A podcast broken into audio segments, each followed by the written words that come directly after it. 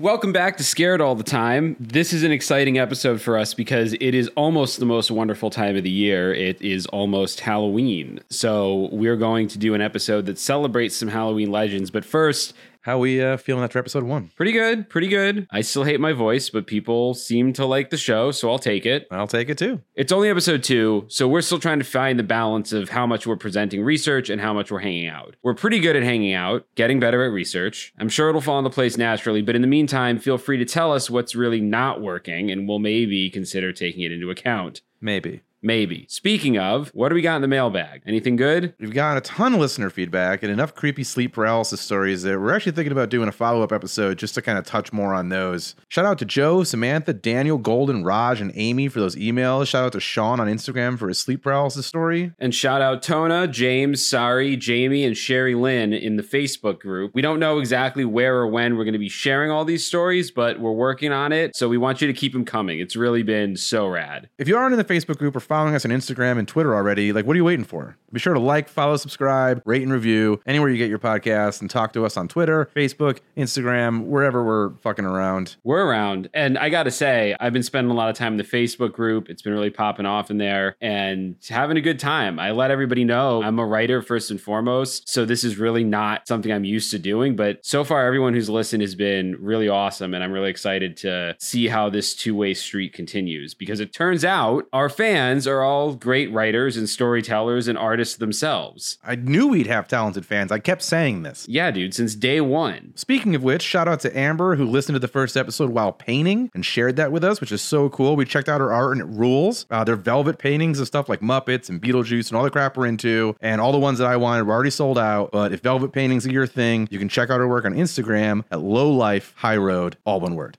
Also, shout out to listener Olivia Taylor Dudley and her creative partner Andrew Bowser. We just saw their movie Onyx the Fortuitous and the Talisman of Souls last week. It's a horror comedy in the vein of like Ernest Scared Stupid or Pee Wee Herman. It's not like any movie you have seen this year, I can guarantee you that. Great practical effects, some incredible puppets, especially for an independent movie that raised all the money themselves. Great old school score and really funny performances. It's pretty much the perfect movie for Halloween. And finally, as we suspected, got a lot of feedback on our tasteless depiction of Draculas as all having suspicious red eyes. We owe Draculas an apology. They have many different colors of eyes, from coal black to deathly white to blood red and everything in between. They are not all suspicious. We shouldn't have painted them with such a broad brush. Shout out to our cool Draculas out there. We're listening and we are learning. That brings us full circle. Ed, how do you feel about Halloween?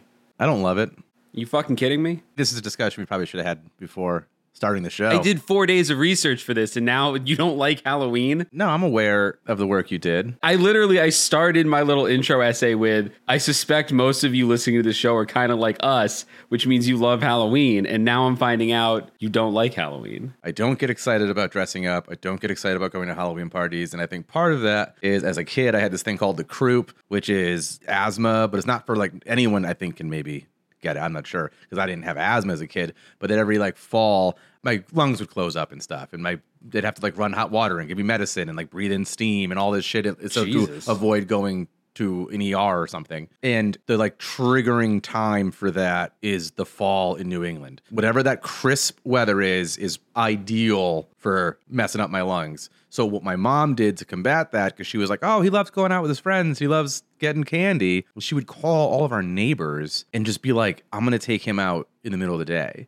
So I went at like 1 p.m. Oh no. Yeah, so it would just be me and my mom, and I'd be dressed, and I'd have my little sack for candy, and we'd like go to our like neighbors at one in the afternoon, and I'd see my friends from school like behind their moms, like laughing at me as I did trick or treat in broad daylight because it was in the evenings when it got cool that like it messed me up. So I think I have more trauma from Halloween than I do great memories. It's also why I probably trick or treated a little later than other people because as my lungs developed and I got older, it became less of an issue. So I, I definitely was out there like probably like freshman year of high school or something. Oh, okay. All right. But I love all the stuff around Halloween. I love people decorating. I love fall. I love spooky stuff. Got got it. And being from New England, where like most of your field trips were to a cemetery as a kid. yeah. Oh, do a charcoal An etching over a, a over grave. grave. Yeah, so like that was a lot of like middle school and elementary school field trips. So like yeah, I had a lot of that witch Yeah. trial-y shit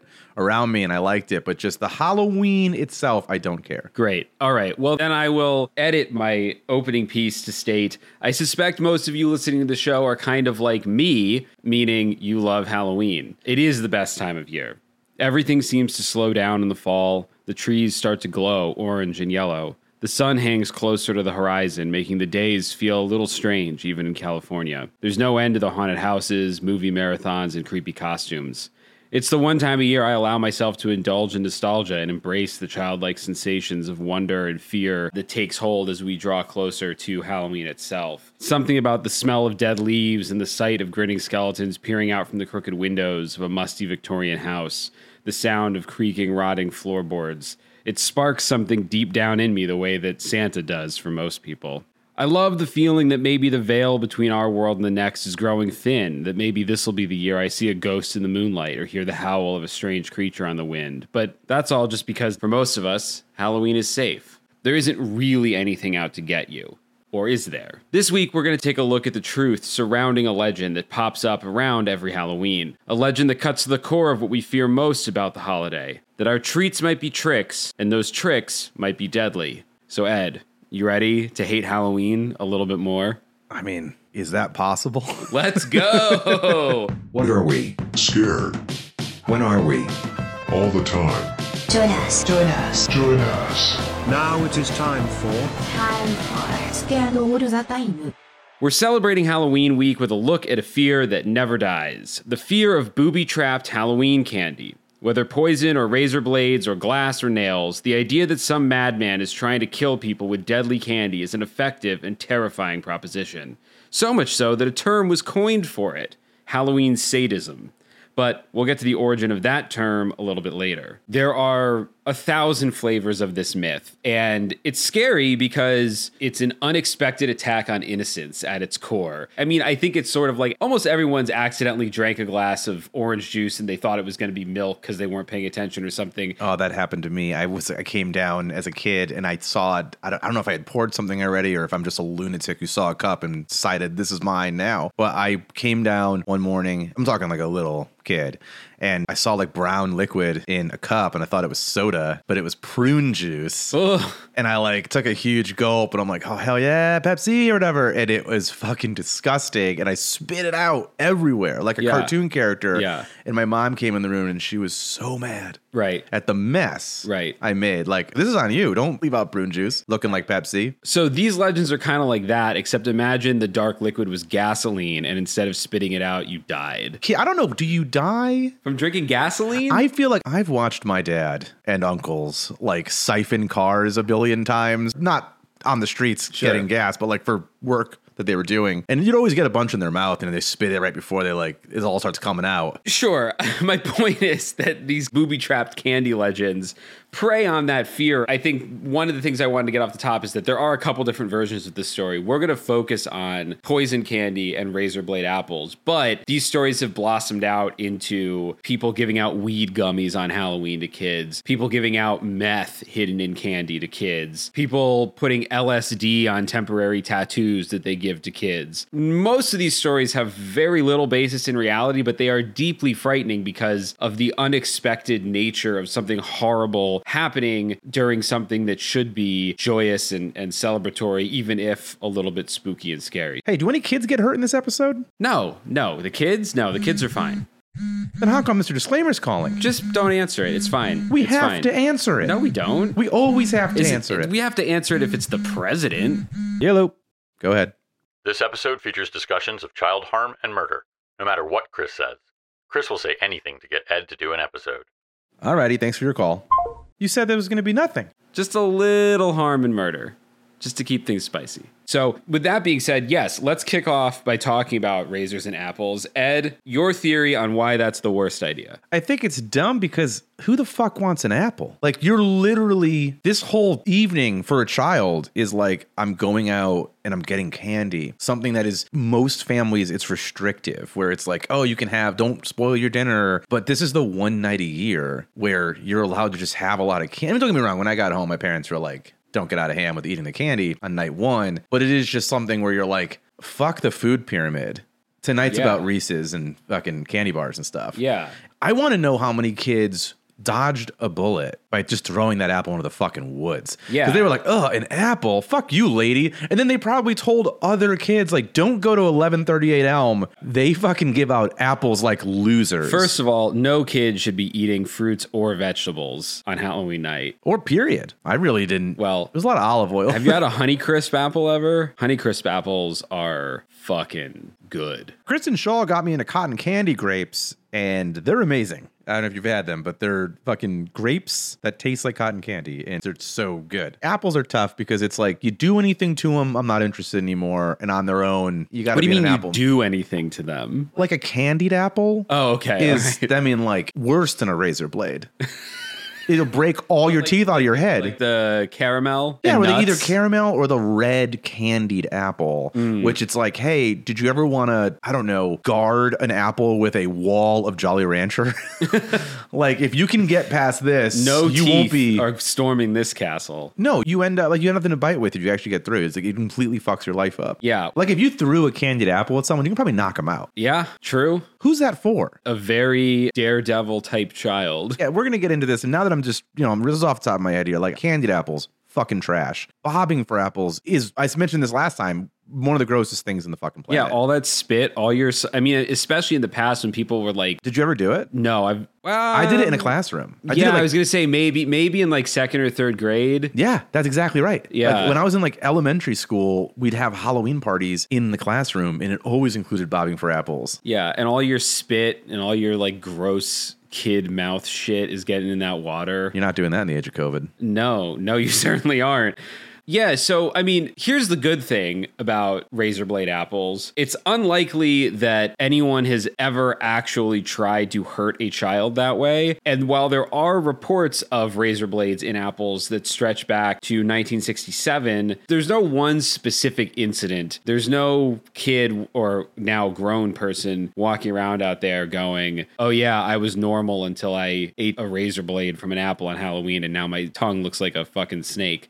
That's never happened, as far as anyone knows. The stories that started to warn about hidden razor blades in apples started in 1967 on the east coast of the US, and as well as Ottawa and Toronto, strangely. Which are also, I think, East Coast. Yes. So something, some meme type legend started in the late 60s that spread. And people were so frightened by the idea that New Jersey actually passed a law just before Halloween 1968 that mandated prison terms for anyone caught booby trapping apples, which I think seems kind of redundant because it seems like you'd get prosecuted for that anyway unless new jersey had some like a loophole around if you booby trapped food you could skate I don't know. I'm for it. I'm for legislation, however unnecessary or like unacted upon. Sure. I mean, I looked. I tried to find. I wanted to see if I could read some funny quotes from the from this law, and I could not find it. Um, Well, as you know, if you Google my name, before you get to me, you get to another Ed Voccola who poisoned the water supply. you always say that. You always say it was a different Ed Voccola, but I don't know that anyone's actually ever. It's time stamped. Oh, you okay. can see it's like I was a kid. Like it was no way I, or even before.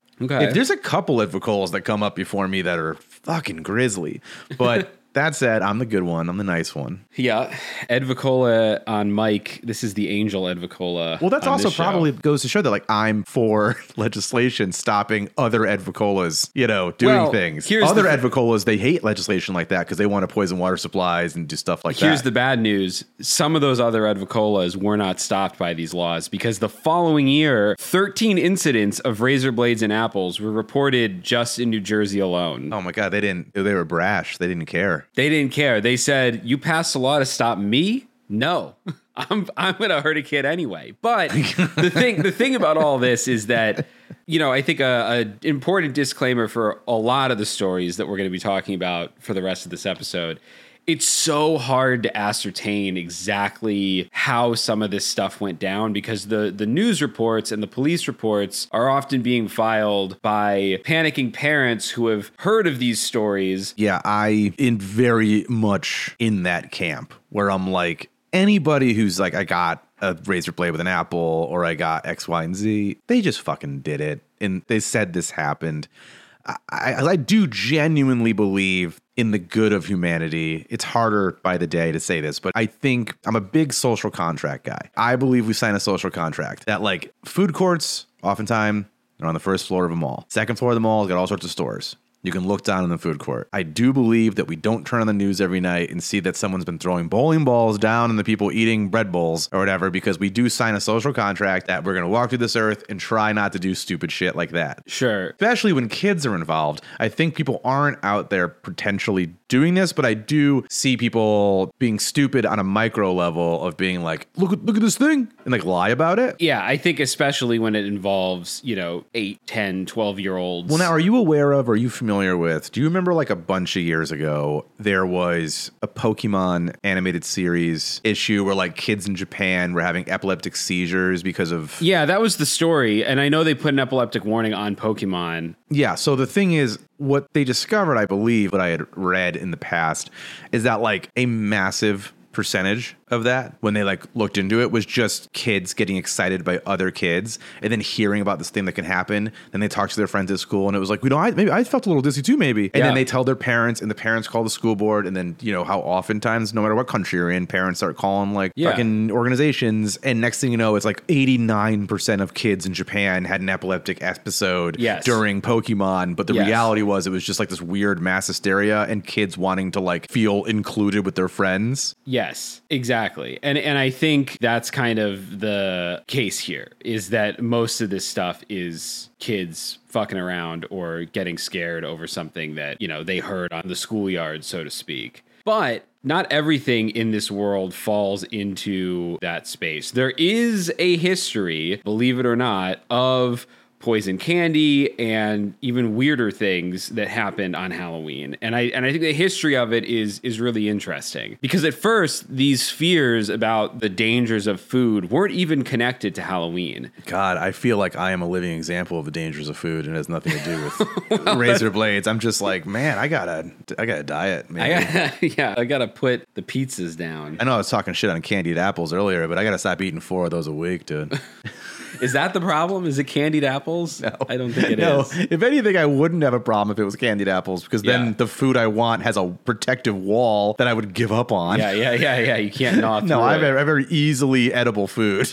But a lot of these panics started during the Industrial Revolution when food production moved from inside the home to outside the home. And suddenly, kids and adults were consuming food made by people that they didn't know. And I hmm. mean, before the Industrial Revolution, you didn't make everything in the home, but there was a guy in town who made a lot of, you know, breads or your dairy farmer or whoever. Like, you kind of knew where your food was coming from. But during the Industrial Revolution, that changed completely, and food started being made in other countries on the other side of the world using machines and techniques that everyday people weren't even necessarily familiar with how any of this worked and food Do you know how many spider legs are like allowed into our food through the FDA? Too many. I don't know the number, but there is a number where it's like A 16 ounce box of spaghetti can contain 450 insect parts and 9 rodent hairs. Would you like to hear more filthy food facts? I get it. You can't get all the spider legs out of shit. No, this is not possible. There's going to be an element of rats or spider legs. but it is weird that they're like you getting a bunch of blueberries. You find like a, a fucking fly wing in there. We actually have a percentage of fly wings we're allowed to send you. Yeah, I love. There's a viral internet story uh, about a guy who found a tree frog in a head of lettuce, which is anyone who knows me knows I love tree frogs. So that No, for you, like- that's that's your Cracker Jack prize. Oh my god! If I found a tree frog in my food, I would build him such a beautiful little enclosure, and we'd be best friends. Did you ever watch that video of the guy who built the like 3D printed the enclosure for the frog on Yes, his fence? it hangs on his little post. Yeah. so cute. But back to the scary stuff because frogs are beautiful and not scary at all. So as food became foreign, there was a sudden uptick in reports of kids getting sick and dying from eating candy. On Wikipedia, and I, I know Wikipedia is not always the best source, but Wikipedia says that some doctors at the time claimed that they were treating kids being poisoned by candy nearly every day. Which Every seems, day? Which seems insane. Do you have a year on that? Uh, no, I don't. I don't. It, but it, during this time period, you know, in the middle and towards the end of the Industrial Revolution, as these things changed, that's the time period. I don't know. how I don't have an exact date. I bet you it's it's probably right in that era of we're moving candy production offshore because now you've got guys who had soda pop shops being like, you know, I hear the candy you get from fucking Indonesia, it's filled with rat bones. Yeah, yeah, yeah, yeah. To bring like kill bring people back to their to their soda pop shops. So none of these reports ever have- seem to have been substantiated, except for one in 1858. 1858. 1858. So you're saying none of them seem substantiated up until? So like, is my soda pop story completely not accurate? Like, you talking like during the Civil War production went offshore? I don't I don't know exactly when candy pr- I mean I know that I mean I grew up in Hershey, Pennsylvania and I know Milton Hershey was making his candies in Pennsylvania. Oh yeah, he was like a Although patriot. That would have been post I don't know exactly when his factory started, but well, he built the town during the Great Depression, right? he, So that he would have been- bulked up the town during the Great Depression, but he started in the early 1900s, I want to say. Okay, handful of kisses and a But anyway, the first major case of mass poisoning of children through candy happened in 1858. it better not be the last case, or else I don't know how far the show goes. Well, what happened was there was a man named William Hardaker who was colloquially known as Humbug Billy. Humbug Billy sounds capable of a lot worse than poisoning candy. I don't know. Humbug Billy just kind of sounds like he's not into these holidays. That's like But- that's your traditional Scrooge situation. Sure. He operated a market stall, and this was this was in the UK. This wasn't in the states, but he operated a market in uh, Bradford, Yorkshire, England, where he sold his candy. One of his most popular items was a licorice treat called Humbugs that he bought from a local candy maker named Joseph Neal. Now, w- when this was happening in 19th century England, sugar was a really expensive luxury item. So Joseph Neal, the candy maker who sold the humbugs, would substitute sugar with something called daff, which is a very British thing to call your your substitute, which was a white, tasteless, odorless gypsum powder made made from limestone sulfate, which in and of itself sounds poisonous. Is this treating candy like it's like it's cocaine? Hey man, this is this is good candy. It's only been stepped on like twice. Yeah, yeah, yeah. We only put a half ounce of borax per piece. Yeah, You're- it's just like good. God. Are you fucking seriously? You're stepping on this candy, dude? But here's what happened. And this was around Halloween. Although, to be fair, I don't know. In October 1858, I don't know what Halloween was looking like in the UK. But is Halloween popular in the UK now? I feel like America loves Halloween more than anyone else. I don't know. That's a good question. So write in any UK listeners. Let, Let us us know what Halloween is it like. popping off over there, or did Bah Humbug fuck it up for everybody? Halloween in the UK dates back to the No, we don't want it from you. We want it from our UK listeners. Sorry, Chris. What were you saying? in October 1858, this guy, Joseph Neal, the candy maker, bought his daff from a local druggist named Charles Hodgson. But Hodgson fucked up and confused his gypsum powder with another white powder that he had. Arsenic. No. So 12 pounds of arsenic was incorporated into the 40 pounds of peppermint humbugs that Joseph Neal made and sold to Humbug Billy to sell to children right around Halloween. That's like almost a quarter arsenic. That's actually more than a quarter arsenic. Thanks. Sorry for raising my voice back there, trivia bot. So Hardaker noticed that the candy had. I'm sorry. Is it pronounced murderer now? yeah, William Murderer Humbug. Oh, so Hardaker is humbug. William Hardaker is Humbug Billy. Yeah, which is weird that he gets the nickname because he didn't even make the candy. No, but I assume that when this happened, he was the guy who sold it and, and killed people. Oh, so, yeah, honestly, like I don't know, it kind of seems like he's a fall guy a little bit. he's a victim this. of the supply chain. Yeah, that's what I'm saying. Yeah, Yeah. like now that we're sitting here, I think we should start a second podcast to pardon this. it's guy. like Serial for Humbug Billy. we gotta bring justice to the humbug family, if at all possible. Here's where he fucked up, though. Humbug Billy did notice that the candy he received from uh, his supplier, had an unusual color. He was a little worried about it, but he still sold five pounds of it at his market. Each humbug that he sold contained an estimated 600 milligrams of arsenic. Mm-hmm. The lethal dose is around 100 to 300 milligrams. And I will arsenic. say, if it's anything like buying edibles, sometimes it's like, oh, it's 10 milligrams of THC or whatever. And you're like, maybe the sheet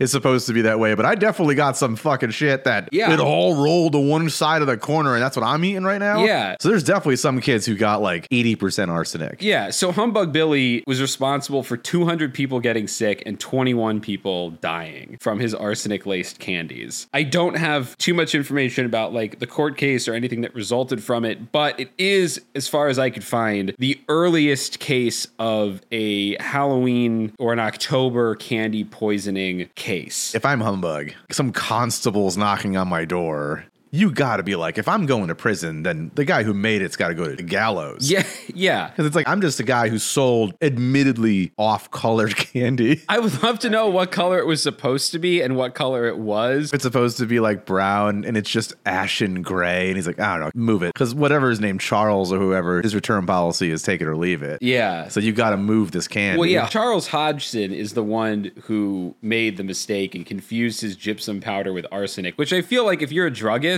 that's a, a, a jailable offense. Your job is to know the difference between arsenic and gypsum powder. I will say that it was an interesting time where the druggist literally also owned the candy store. And this is not exclusive to him. I mean, that's what like soda pop shops were. Like when you watch old movies, it is like I'm going there to get Tylenol, but also a Bit-O-Honey. Oh, what's a Bit-O-Honey? I've never had this. Oh, a Bit-O-Honey is a disgusting old candy. Some people probably love it. Everyone knows my favorite candies are Good and Plenty Idaho Spuds and a thing called C. Howard Violets. So like I'm no one to talk, but yeah, a Bit-O-Honey is trash. My favorite candy is Haribo, in case anyone wants to send us a care package. At some point, we'll be providing a, a PO box for candy. You monsters aren't going to get our home addresses anytime soon. And I hope by the end of this episode, you won't get the idea to send all this candy with razor blades in it. Yeah, we're gonna check all of it. So it took about a hundred years for there to be another Halloween-specific food tampering case. It happened in California in 1959, and that Halloween, a Californian dentist named William Shine distributed 450 laxative-laced candies to children, 30 of whom fell ill. Wait, so a dentist A dentist who's presumably taken some form of the Hippocratic Oath because he's in the medical field? yeah, I guess. So I he mean, decided, you know what? I am going to do harm. he did. And it's to kids' asses? I think. I think. Which I guess in this case, laxative's is the best version of that sentence.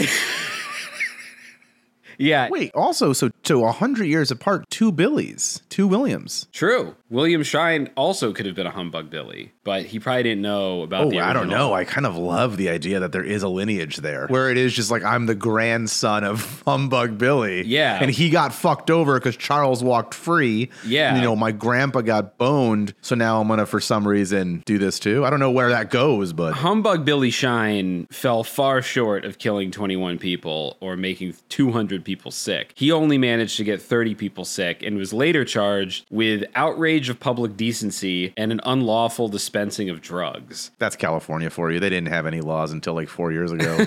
now, it does make you wonder what is the motivation? If anything, you want kids out there slamming their teeth into candied apples so that you get more business as Humbug DDS. Yeah. But instead, he was like, let's turn them off from getting more candy. It seems like a bad business plan. There wasn't too much information about why William Shine did this. There was a little bit of information about the next high profile case that made headlines regarding what would become known as Halloween sadism. In 1964, a 47 year old mother from Greenlawn, New York, named Helen Pfeil, handed out bags of treats that contained arsenic laced ant traps, metal mesh scrubbing pads, and dog biscuits. You didn't mention a single candy. No, there was no poison candy in this, although the reason that it became a high profile case is because of the arsenic laced ant traps. But I think it should have been a high profile case even if there was no arsenic. It was just like woman hands out ant traps on Halloween. Well, that wouldn't be a. Ca- I mean, I don't know. That that's well, I don't know. I mean, I guess yeah, right. It wouldn't be a case, but it should make the news to, if no other reason, shame this woman. Yeah, well, she was shamed. It made the news. It made the New York Times, and it seemed like she did this because she was frustrated about kids who were too old to be trick or treating, and she wanted to give them tricks. And I don't disagree with that logic. Hey, as a person who was forced into old age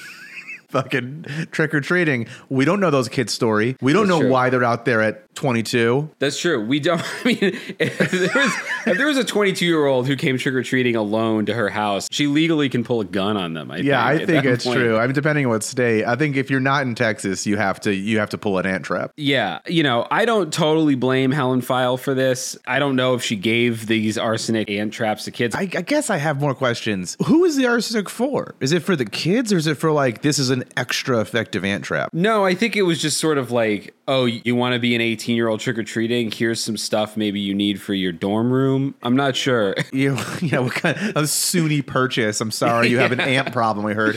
What year was this? This was 1964. So 64, giving out ant traps. Yeah, I guess I don't know. I guess it's a vibe. I don't know. And it's weird that until 1964, arsenic's still super gettable. I feel like hundred years earlier, you accidentally, you know, clumsy professor a bunch of arsenic, but in 1964, I feel like you got to look for arsenic. How do you know how gettable arsenic is? Have you been trying to get some? No, I'm saying the fact that by 1964 you can still get a bunch to to use. I feel like if I googled get arsenic right now, I, I'm not sure what my options are without some sort of oh I need it for a science experiment. Well, this was built into ant traps. You know, it's not like I don't think she bought the arsenic separately. So it would be like if you handed out like raid to kids. Well, so now I'm triply confused. So she didn't lace I don't ant think so. I with think arsenic. they. I think they were ant traps that had arsenic in them already. I so think. like old ant traps. She got a deal on old. It was ant- 1964. I think that's just what ant traps were. Okay, well, I feel like this woman. I'm not even sure why she's in trouble. Then I mean, I think it's because by this point in the 60s, these stories were starting to spread. And the reason that I, I know that is because in 1974, a writer named Richard Trudeau published an article in something called PTA Magazine, which sounds like the worst magazine of all time. And he coined a term for these bizarre pranks. He called it Halloween sadism, which is a totally chill name and not at all something that's going to cause panic. Well, here's the thing. It it was in Poison Toddlers and Adults magazine. Mm. so it's actually that, that should be the cover story. That's true. That's true. He should be publishing this constantly. But anyway, this 1964 thing with Helen Pfeil, it wasn't like a one-off incident. There were already some of these stories circulating enough that 10 years later, Dickie Trudeau published this article. That same year, one of the most infamous cases involving poison candy on Halloween happened, which was in Pasadena, Texas. An eight year old kid named Timothy O'Brien died after eating a pixie stick laced with cyanide. The investigation revealed that he had actually received the candy from his father, Ronald, who had taken out a life insurance policy on Timothy. And Ronald had tried to give or had given these poison pixie sticks to three or four other kids, none of whom ate them. But his plan was a bunch of kids would eat these pixie sticks and it would kind of cover that he had killed his own kid for money. But this this situation, this case is exactly what I imagine all of these stories are, which is like at the heart of any of this, and we touched on it earlier, is it's just people doing it themselves. Because again, I do believe as a society, we sign a social contract for all the reasons we'll get into later. Halloween is this fucked up evening where kids are supposed to feel safe and adults are supposed to get drunk and it's as simple as that. And i do think that that's like a sanctity thing where people do adhere to that. And so the idea that someone's going to come out and say my you know kids got poisoned pixie sticks from Halloween as an alibi, like that fits entirely into my theory, which is like he'll do that in his own home in hope that that works as an alibi. But I think in general, people aren't poisoning pixie sticks. Right. In general, I don't think they are. He did give those poison pixie sticks to other children in Did he? Yeah, he gave them to three or four other kids. In hopes that like it strengthens his alibi. Yes, that somebody was handing these out. Well, I never said the guy was an idiot. no, But it does, you know, I guess, fuck. Yeah, I guess that's residual collateral damage to his plan. Some of those other kids he gave the pixie sticks to might have been some of his other children, but that seems like that would have been a bad idea. That What only his kids. well, also how many kids from how many different people does he have? Like we got kids who are banging on his door that are also his children. Oh, I'm going to dad's house. I heard he's giving out king size pixie sticks. Okay, here we go. October 31st, 74, O'Brien took his two children trick or treating in Pasadena, Texas. O'Brien's neighbor and his two children accompanied them. After visiting a home where the occupant failed to answer the door, the children grew impatient and ran ahead to the next home while O'Brien stayed behind. He eventually caught up with the group and produced five 21 inch pixie sticks, which he would later claim he was given from the occupant of the house that had not answered the door. Those are fucking huge pixie stick. 21 inch, yeah, I mean, everyone lies about the size of their pixie stick, but 21 inches, That's questionable. that's, yeah, you would know that's a big fish story. But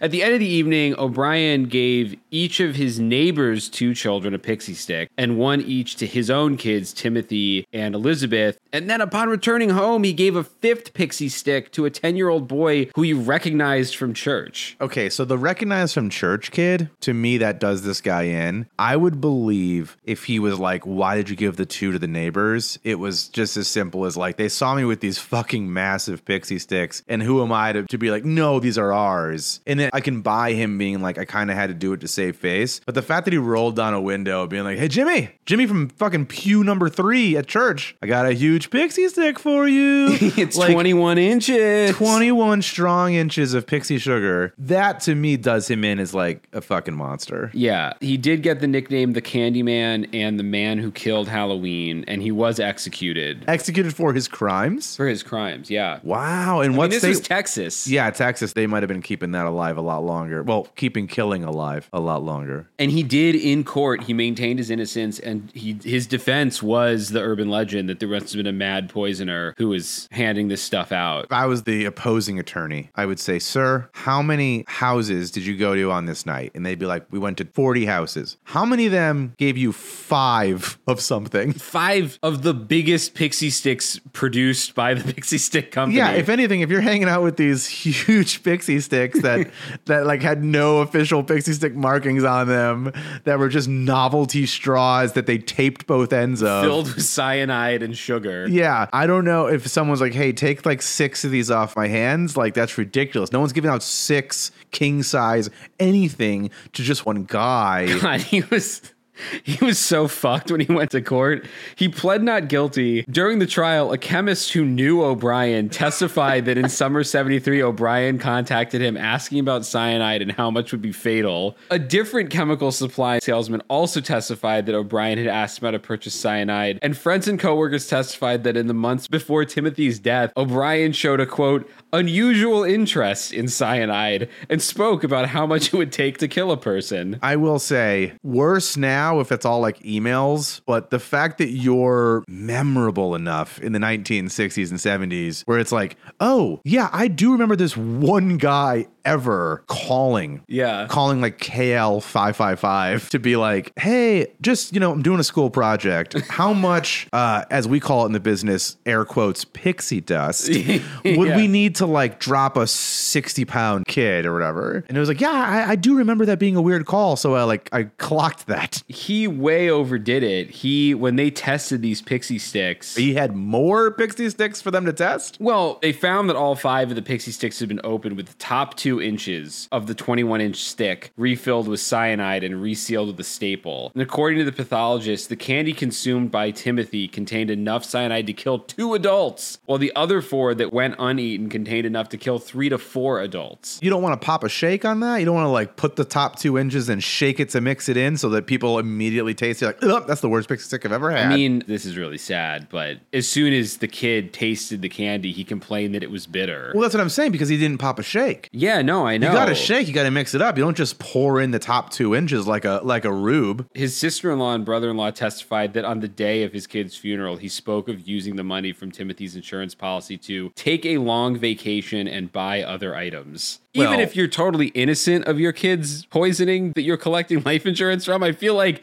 you should not, on the day of the funeral, if you want to avoid suspicion, you're not going in there being like, you know, I'm going to Hawaii now. I mean, it sucks that he's dead, but at least I can finally take that trip I've always wanted to take and buy all this shit. You're wearing a lot of pixie stick themed jewelry, where it's like, oh yeah, I got this like collector's pixie stick uh, watch made by Bulgari or whatever. Oh, dude, I think you you did this? So it only took the jury 71 minutes to sentence him to death by electrocution. And honestly, like that first hour could have been like when lunch came. It's an 11 minute deal. Yeah. It sounds like he did get official Pixie Stick packaging. He said he stapled it again. So Pixie Stick was out there making massive candy. I'm actually kind of surprised that this didn't lead to like, you know how when things get associated with a crime or something, like a lot of times they go out of business or it's like bad PR. Pixie Sticks, I feel like when we were kids at least, still super popular. It never didn't feel like eating chalk. It's like doing a cinnamon challenge where like your your throat did close up if you like slammed on a Pixie Stick. Yeah. But no, they're delightful. Damn, dude. During his execution, a crowd of 300 demonstrators gathered outside the prison to cheer, and some yelled trick or treat That's amazing. during the execution, which is pretty, I mean, god damn, that's cold. I mean, he deserves it, but that's fucking cold. They're looking for something to do. I watch a lot of schlock horror movies, and every horror movie where it's like, oh, 30 people came to this lethal injection or this fucking electrocution, it's always like a curtain opens and there's 30 people. Yeah, they weren't inside watching it. I don't But still, I just mean like there was a time when that was like, what are you doing Saturday? Yeah, We're, we're going to go watch an execution. yeah. It was definitely, it seemed like certain places people had that on the, the ye old to do list. This guy's a fucking scumbag. Get this. His last words, he didn't say anything about killing his own kid. He said, these were his last words. After eating a last meal that really pushes the boundaries of how much you should be allowed to order, Did he say it pushes the boundaries or you, that's your commentary? Uh, that's my commentary. Okay, I am I am fully against the death penalty in all instances. I am not against it in all instances. if they I- have like footage, This guy's pretty close. Like killing your own kid in cold blood for money is close to the worst thing you could do. I just mean like I'm for it if it's not circumstantial. If it's like we have video of you stabbing someone in the face, it's like all right, adios. We're not supposed to get political. I I'm uncomfortable with the idea that the state executes anyone. okay, sure. My main point by this is this guy ordered a fucking cheesecake factory worth of a last meal. He ordered a T-bone steak, french fries and ketchup, whole kernel corn, sweet peas, lettuce and tomato salad with egg and French dressing, iced tea, sweetener, saltines, Boston cream pie, and rolls. I tell you what, you know how you get them back is you just put arsenic in all that. Maybe like, yeah, "Oh, this is he's so good. like, there's, so much, there's so much food here. His last words, I won't read this whole thing. His last words were, "Is there arsenic in this?" oh fuck no his last words were just saying that this is wrong that he's being killed he forgives anyone who's taking part in any way in his death and he apologized to anyone he offended during his 39 years just as he forgives anyone who offended him in any way God, just taking the high road. yeah, he never mentions that, like, I feel really bad about murdering my kid for money. He just goes off on this is really unfortunate that we ended up in this position somehow. How would he see this going? It's like, hey man, about four days before you killed your kids, You called every chemical supply store in the state asking for enough cyanide to kill between four and five children. Look, I love my kid. I don't want him to end up an invalid. I want him to end up dead. And then also with that, I'm going to go on a Hawaiian trip, buy a couple novelty watches. like this Yeah. is, and he's surprised he got fucking found out. yeah, this guy sucks. Ronald McDonald. Rotten hell, Ronald O'Brien. Get out of here, you garbage Get outta person. here. Unless, you know, your kids or grandkids are fans of the show, in which case, you know, it- he kind of got a, a bum rap. Yeah. Wait, no, no, he didn't get a bum rap. Oh, man. Still fuck him. We like that you listen, but your grandfather is a piece of shit. I guess that's true. Sorry. Okay, so this case in 1974 happened almost simultaneously with when Richard Trudeau published the PTA magazine article that coined all of this Halloween sadism. Since 1985, though, a writer named Joel Best has been researching and rebutting all of the panics that have sprung up around these rumors. Now, if you Google Joel Best, his author photo is him ripping out of a life size Hershey bar with a really insane smile on his face. and I don't trust him at all. So we can keep an eye on Joel Best too. Hold on, I don't know if you're gonna be able to see this, Ed. This is what Joel Best looks like, murdering a Hershey bar from the inside, bursting out from it like a larva. He's in some sort of Hershey sleeping bag that he's unzipped. And it was like, hey, I know you thought this was a Hershey bar, but much like the material I write, it's not what you thought.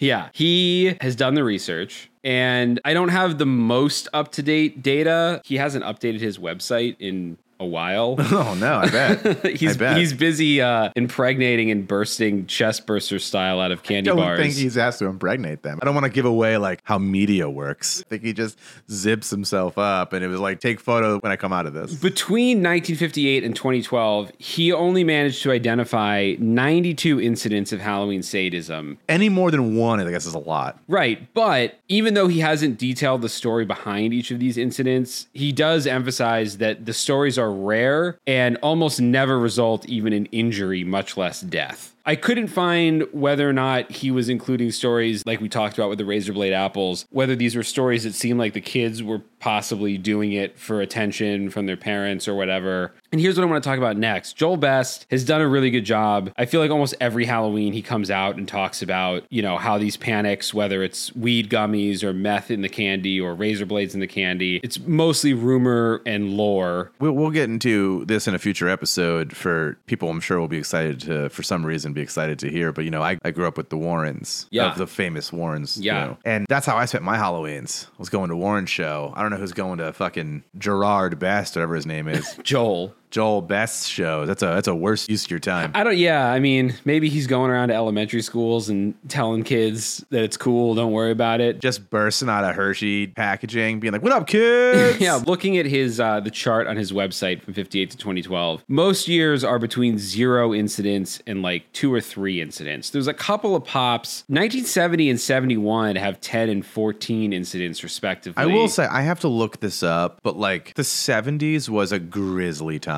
Like Times Square was its grossest. I think Son of Sam was in the 70s. a lot of serial killers. I think the like Atlanta child murders was in the 70s. It just seems like whatever planet causes nonsense, retrograde bullshit. I don't know what you believe in, but like I'd be interested to see what astrologist nonsense was going on. Well, yeah. I mean, it, I, there was a run. So 64 was three, 65 was one, 66 is five, 67 is four, 68 is three, 69 is seven, and then 10 and 14 and 70 and 71. And then it plummets back down to one or two a year until this one I think is interesting. 1982 stands out as having 12 incidents, but 1982 was also the year that there was the Tylenol poisoning, which was a big case. It's the reason that there's tamper proof seals on all medicine and food now. Oh, wow. He was going around and injecting poisons into Tylenol. the thing that shows That- that unopened. yeah, that it's closed and unopened. You mean that extra metallic thing that you also unpeel? Definitely the metallic thing. I don't know when the childproof caps. Yeah, because childproof wouldn't change being able to puncture it. but with a- definitely like the sealed packaging wasn't a thing. so pills were just raw dogging this air Mm-hmm. prior to that. Gotcha. yeah, so in 82 it kind of makes sense because that was already a fear that things at the store were being poisoned. So that doesn't super surprise me. And the rest of it is like zeros and ones the whole way up to 2012. So here's the thing. There have been a number of stories reported in local news about things found in candy, especially in recent years, that is more than just scare that that reaches the level of somebody actually reporting on somebody finding something terrible in their Halloween candy. So I have this kind of idea that so much of local news is like it can happen to you news. It's like, oh, you can get pushed in front of a subway. Don't go to New York City. You can whatever, blah, blah, blah, blah. By that virtue,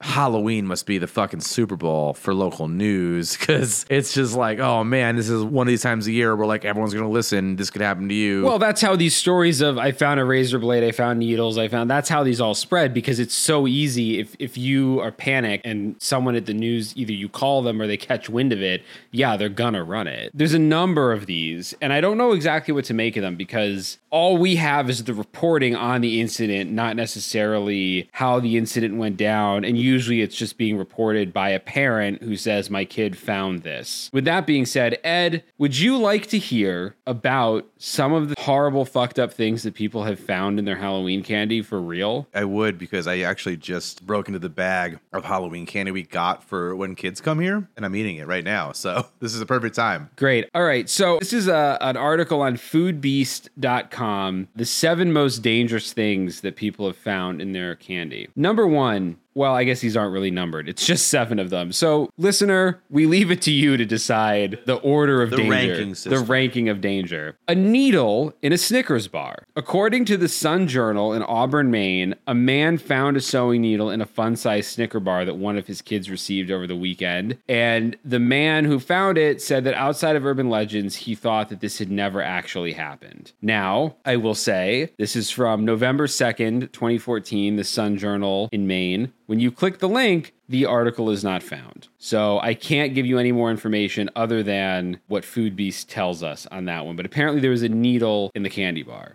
Now, again, Joel Best has documented some of these things, and I don't have his numbers for 2014 because they cut off in 2012. But there is this pattern of people who have bitten into things but didn't receive medical treatment. There was no real injury. There was just, ouch, what was that? Oh, a needle. I feel like it's crazy enough though that like people probably would go to the local news. I don't know how many people are biting into needles and just keeping it to themselves. Well, so this next one is a bigger question. This next one is meth. How do you even fucking know? How do you decipher that meth According to Food Beast, the meth experts food beast? According to the Contra Costa Times in Hercules, California, an eight year old girl found a bag of 0.1 grams of crystal meth in her Halloween candy bag. You know how when you get those bags that have like official Halloween markings on them and they're just called like it says Halloween? Was it in one of those or was it just like a baggie of methamphetamines? So, again, when you click the link, the link is dead. wow, okay. I suspect that these stories may have been published and pulled down upon further review. like it's all bullshit. Turns out her dad maybe got arrested for making meth, or her neighbor did. I think it's amazing if you do travel around with drugs that are all in like official Halloween marked bags. And that way, if you get pulled over or whatever, it's like, "What do you got here, sir?" It's like, "I don't know. It just got, we just got it trick or treating." And it was like, "This is this is methamphetamines." He's like, "That's fucked up. That's you, sir. You should take that, officer. Like that's definitely not mine." yeah. Number three, razor blades. Back to the goddamn razor blade. I should pop into this for a second here. I was doing restoration on a house with my dad last year, and it seems like razor blades had a real fucking heyday in the past. Where like now, I don't know about you, I don't shave with a razor blade. I just like trim my beard or whatever. Yeah, but these razor blades aren't even the kind that you shave with. These are like box cutter razor blades. Yeah, but I think that was in razor blades prior to the modern day razor blade. It was just like you put a box cutter razor blade and you like twist it into the top of a razor. into a shaving razor. Shaving razor, yeah. Okay, And the reason sure. I feel like this is 100% the case is there used to be in bathrooms a slot in the wall for used razor blades. And then when my dad and I were restoring this house, we broke down the wall between the bathroom and the kitchen. Between the two studs were just like three feet of razor blades. The box cutter style razor blades that over the years from like the Wait, 20s on. what? Yeah, so in the bathroom, it had a slot in the like tiling that said used razor blades or just razor blades or whatever. And you know, since the 20s or when the hell this house was built or prior, when they would use up razor blades or they were dull or no longer sharp, they would just put them in the wall No shit. in that slot, which turns out just lands between the like studs in a fucking wall. And so yeah, there was just a ton, a ton, a ton, a ton, a ton of razor blades. And then I've since noticed at some very old apartments of friends of mine here in LA that they have those slots. And I'm like, well, I know it's in the wall there. And so I do think there was a time when razor blades were just like everyone had a ton of them. That's true. Okay, this link actually loads. This is again from 2014. In Maiden, North Carolina, parents in the North Carolina town of Maiden claim to have found a razor blade partially embedded in Halloween candy. WSOC TV reports that the child was not hurt, but police are taking the matter seriously. Officers said the parents were checking their children's Halloween candy when they found a small metallic blade inside the wrapper of a Twix Mini candy bar. This is a question for you, and it might be for later. I don't know, but I'll just bring it up now. What did you trick or treat with? Did you have like a fucking pillowcase? No, I never. It's funny. I never used a pillowcase, and it wasn't until later in life. You're too that I- good. You're too good for pillowcases. no, I just never realized that people used pillowcases. I, I, I only did pillowcases. yeah. want to say I always used like one of those plastic pumpkins. You can't get enough candy in that. I don't know, man. That's the first part of the question. The second part of the question is Did your parents do anything? My parents never checked for anything. They were just like, don't eat too much out of the pillowcase. Yeah, no, I mean, my parents weirdly have become the kind of people. Like, I grew up in the woods, it wasn't very busy. And I remember when I was young, my parents took us trick or treating. And then my last year was probably seventh grade. Your parents were taking you trick or treating through into middle school? No, no, no, no. My parents, I'm saying my parents took me trick or treating up until, you know, fourth or fifth grade. And then sixth, seventh grade, I went on my own. I feel feel like that was probably similar to me. yeah. But I don't think they ever were like checking my candy or concerned about anything. yeah, my parents are more concerned about asthma attacks. Well, yeah, you had the the pilgrim disease. It's not a pill. It's, it's I don't know. I think it still exists. Croup.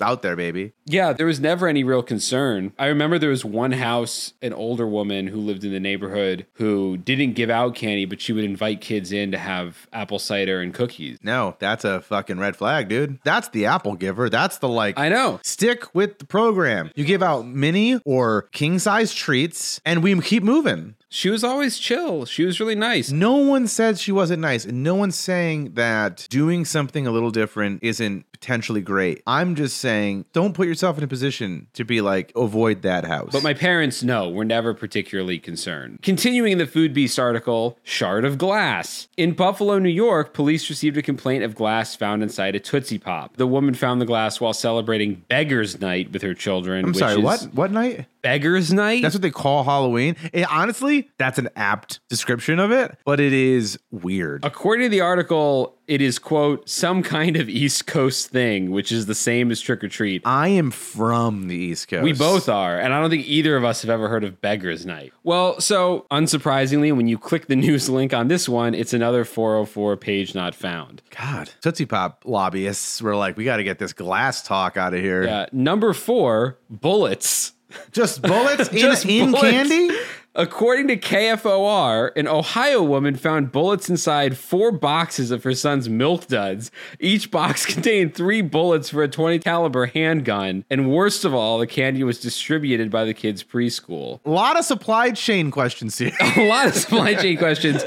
Okay, when you click this link, it opens Peebles, Ohio. Peebles. Uh, a mother in Ohio. that- why do you- You're Pe- disgusted by the name of that town. Peebles. Yeah, it should be called Bullets, Ohio, based on this story. In Peebles, Ohio says she thought it was safe when her son's preschool handed out little bags of candy to the students. Chrissy Campbell said her four year old son Landon opened a box of milk duds and asked, What's this? Campbell says she took the box from him and started going through the other milk dud boxes in the bags. I opened the second box, more bullets. I opened up the third box, more bullets. I opened up the fourth box, more bullets. I'm like, that's not a coincidence. That's not a mistake, she said. Honestly, though, in today's dollars, Bullets to Milk Duds, she's making out like a bandit. True. Put these up on eBay. Campbell was furious because the boxes of ammunition came from her son's preschool. I just want answers. I want to know why it was in my kid's street bag. I want to know who did it. Chief Robert Music with the Peebles Police How Department. does he spell music? Like music. Oh my M-U-S-I-C. god, what an amazing lineage. Bobby Music with the Peebles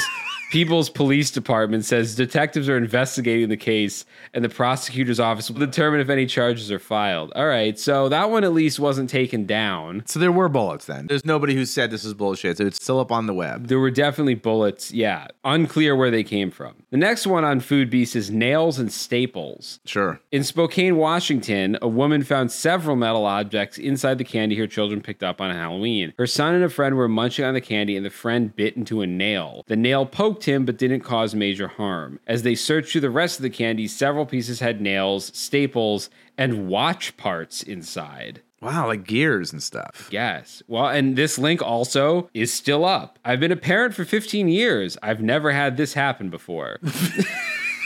And this is the third or fourth time you were like, my kids found watch parts in their No, like. I can build a Rolex at this point from discarded watch parts. Yeah, that's something to be concerned about. But the fact that you were like, listen, I've been sending these little rascals out every Halloween and they've never come back with weird gears. I think that's the normal. It's what you want. If it happens once, then just, you know, I guess put it under your pillow for the fucking gear fury to uh, come around. Other than that, like, yeah, just be grateful that every other year was not filled with nails. Yeah. So then the last one on this list, who gives a fuck, wedding ring, which we're not going to cover. It's just some lady accidentally dropped her wedding ring inside a kid's Halloween bag, but that's not. So it wasn't like they bit into a Mars bar. No, she just dropped it in a ring in bag. Although Okay. I do think the writer of this article might have some trauma because they said on the surface a wedding ring doesn't sound like a dangerous thing to find in your candy bag, but I'd argue marriage can be dangerous. Wow, it says that. Yeah. That's a level of commentary we don't need in our someone found a uh, wedding ring. Okay. And then the only other one, this isn't in that article, but according to the Minneapolis Star Tribune, incident in 2000 happened, and this actually resulted in a in a criminal charge. A 49 year old man named James Joseph Smith was charged with one count of adulterating a substance with intent to cause death, harm, or illness. After it was determined he'd put needles into a Snickers bar and handed them out to children on Halloween. A 14 year old was pricked by a needle but did not require medical attention. So other people have done this. It seems rare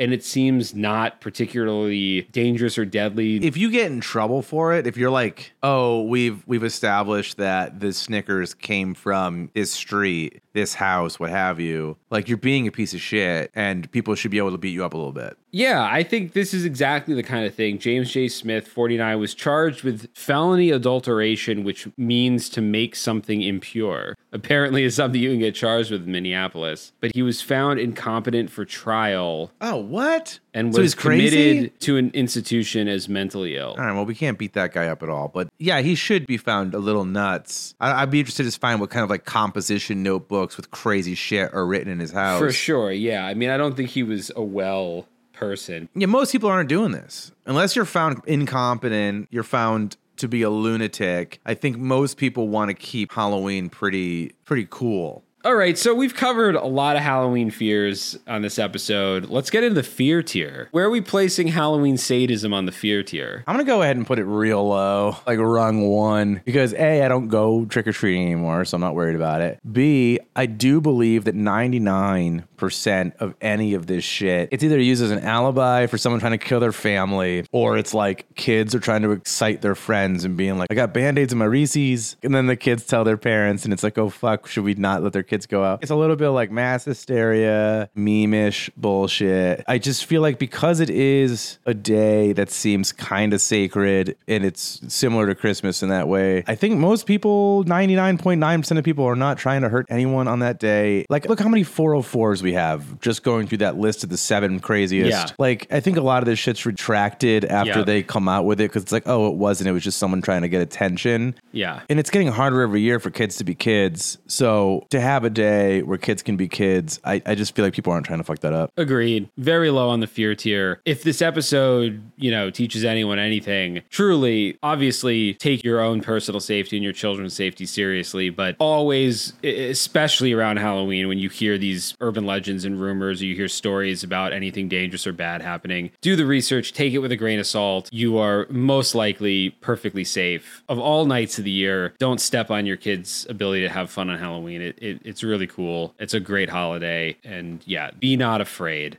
So yeah, that's our show. Thank you for joining us for episode two. Uh, our biggest fear this week is waiting to see if our numbers go up or down for how many people are listening. We have bigger fears than that. We do have bigger fears. Well, yeah, let us know if you have any good Halloween stories. If you have proof that something bad did happen on Halloween, we'd love to hear about it. Not that we'd love to hear about Well, it. We're I- sorry that you have that proof. sorry that that happened, but also if you have your own urban legends from your town. And, and let us know, especially if a different Ed Voccola poisoned the water supply in your town. Yeah, if, if your local boogeyman, instead of being called Cropsy, was called Ed Voccola because he was poisoning the water supply, we definitely want to hear from We you. We want to know more about the other Ed Voccolas who really eat up the prime real estate in Google search results. Yeah, so go open a candy bar, go watch your favorite Halloween movie. I'm Chris Cullari, And I'm Ed Voccola. and this has been Scared All the Time. We'll see you next week. Scared all the time. It's co-produced and written by Chris Cullari and Ed Voccola. Edited by Ed Voccola. Additional support and keeper of sanity, Tess Feifel. Our theme is the track Scared by Perpetual Stew. And Mr. Disclaimer is No part of the show can be reproduced anywhere without permission. Copyright Astonishing Legends Productions. Good night. We are in this together. Together.